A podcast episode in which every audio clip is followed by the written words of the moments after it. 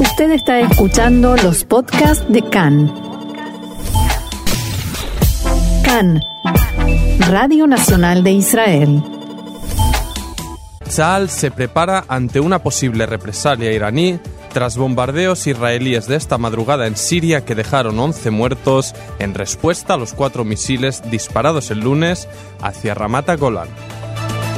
Hoy es el último día disponible para Gantz para intentar formar coalición y Lieberman insiste en un mensaje que solo apoyará un gobierno de unidad entre Likud y azul y blanco. Y las protestas iniciadas en Irán contra la subida de los precios del petróleo dejan ya más de 100 muertos por la represión de las fuerzas de seguridad iraníes.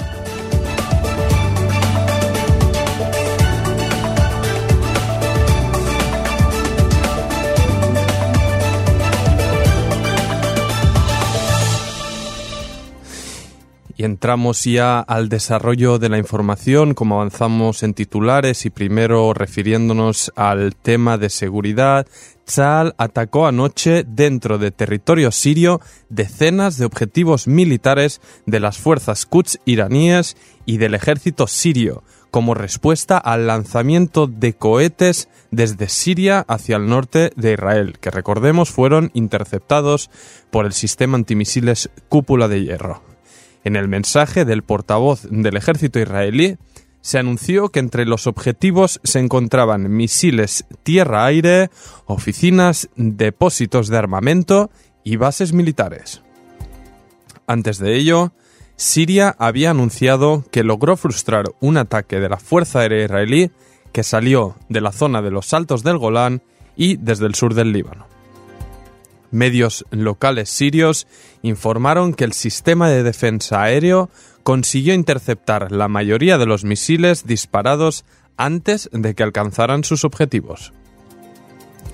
El Centro de Seguimiento Sirio por los Derechos Humanos informó que en los ataques israelíes en la zona de Damasco murieron 11 combatientes, entre ellos 7 extranjeros que todo apunta a que son eran iraníes. El portavoz de Tzal, Idai Silberman, declaró que la mayor parte de los objetivos atacados se, encontraban, como dijimos, eh, cerca de la capital siria, desde donde fueron disparados eh, antes de ayer por la mañana los cohetes eh, contra Israel. Silberman añadió además que los ataques iban originalmente dirigidos a las milicias iraníes, pero que el sistema de defensa aéreo de Siria intentó derribar los aviones israelíes a pesar de las advertencias israelíes de que no lo hagan, y por lo tanto fueron atacadas también las baterías del sistema de defensa aéreo sirio. Israel ve al régimen sirio como responsable de todo lo que suceda en su territorio y advierte que si éste actúa, permite actuar contra Israel desde allí, éste obtendrá una respuesta contundente por parte de Israel, dijo el portavoz militar. Por otra parte, el primer ministro Netanyahu declaró que ha quedado claro que quien nos agreda lo atacaremos. Esto hemos hecho anoche contra objetivos militares de las fuerzas Quds y del ejército sirio, luego de que ayer hayan sido lanzados cohetes hacia Israel. Por su parte, el recientemente nombrado ministro de Defensa, Naftali Bennett, aseguró que las reglas han cambiado y que el mensaje para los líderes iraníes es que ya no son inmunes.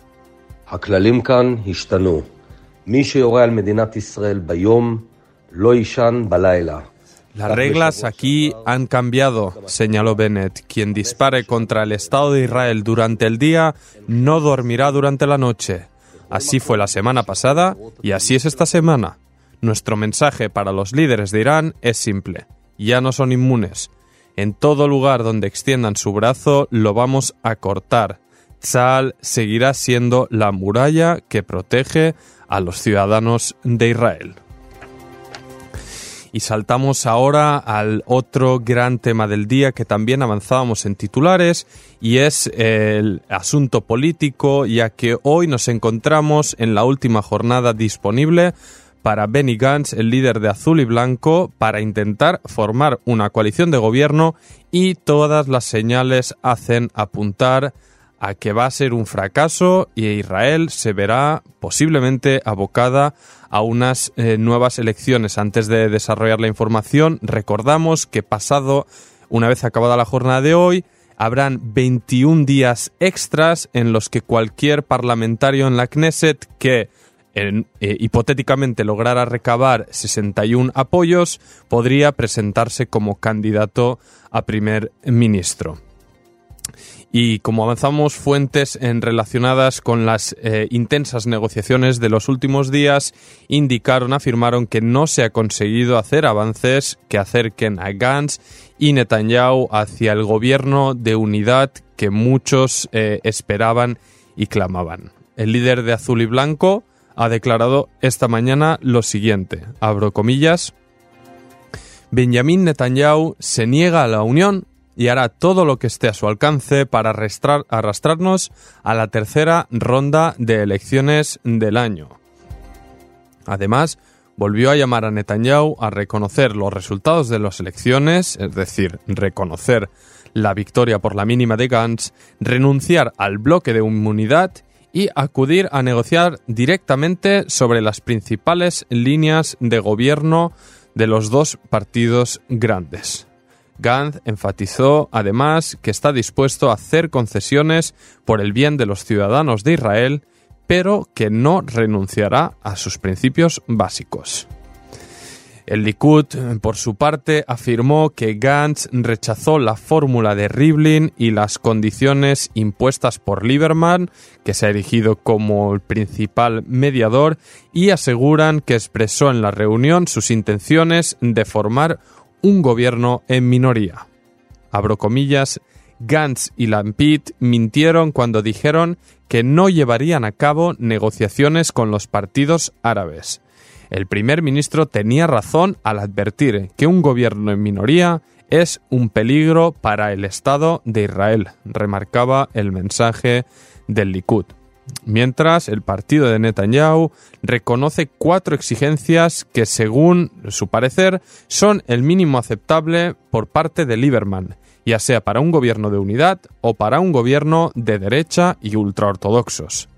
Dichas exigencias son la aprobación completa y sin cambios de la ley de enrolamiento al ejército de los ultraortodoxos, una alternativa de matrimonio que no sea pasando por el rabinato principal, transporte público en Shabbat y facilidades en el reconocimiento de las conversiones al judaísmo por parte del Estado.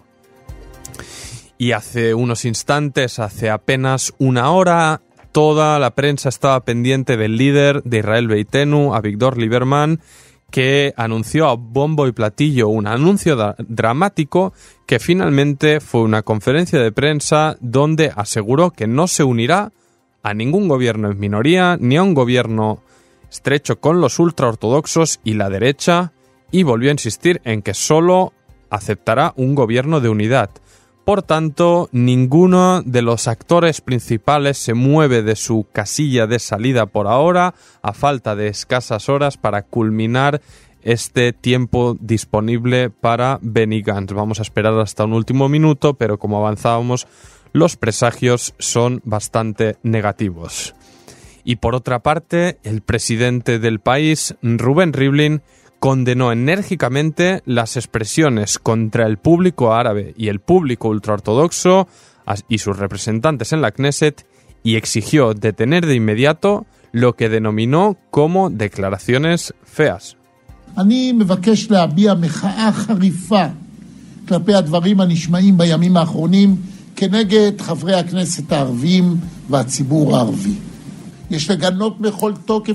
Expreso mi completa oposición contra las cosas que se escucharon en los últimos días contra parlamentarios y ciudadanos árabes, dijo el presidente Rivlin.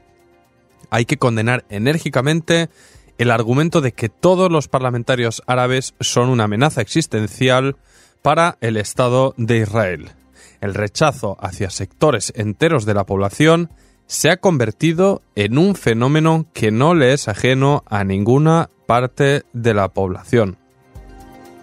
Y dichos comentarios vienen en consecuencia a las afirmaciones de Netanyahu en la declarada reunión de emergencia de su partido, del Likud, en la que advirtió que un gobierno en minoría apoyado por partidos árabes sería un atentado nacional histórico y una amenaza existencial para el Estado de Israel.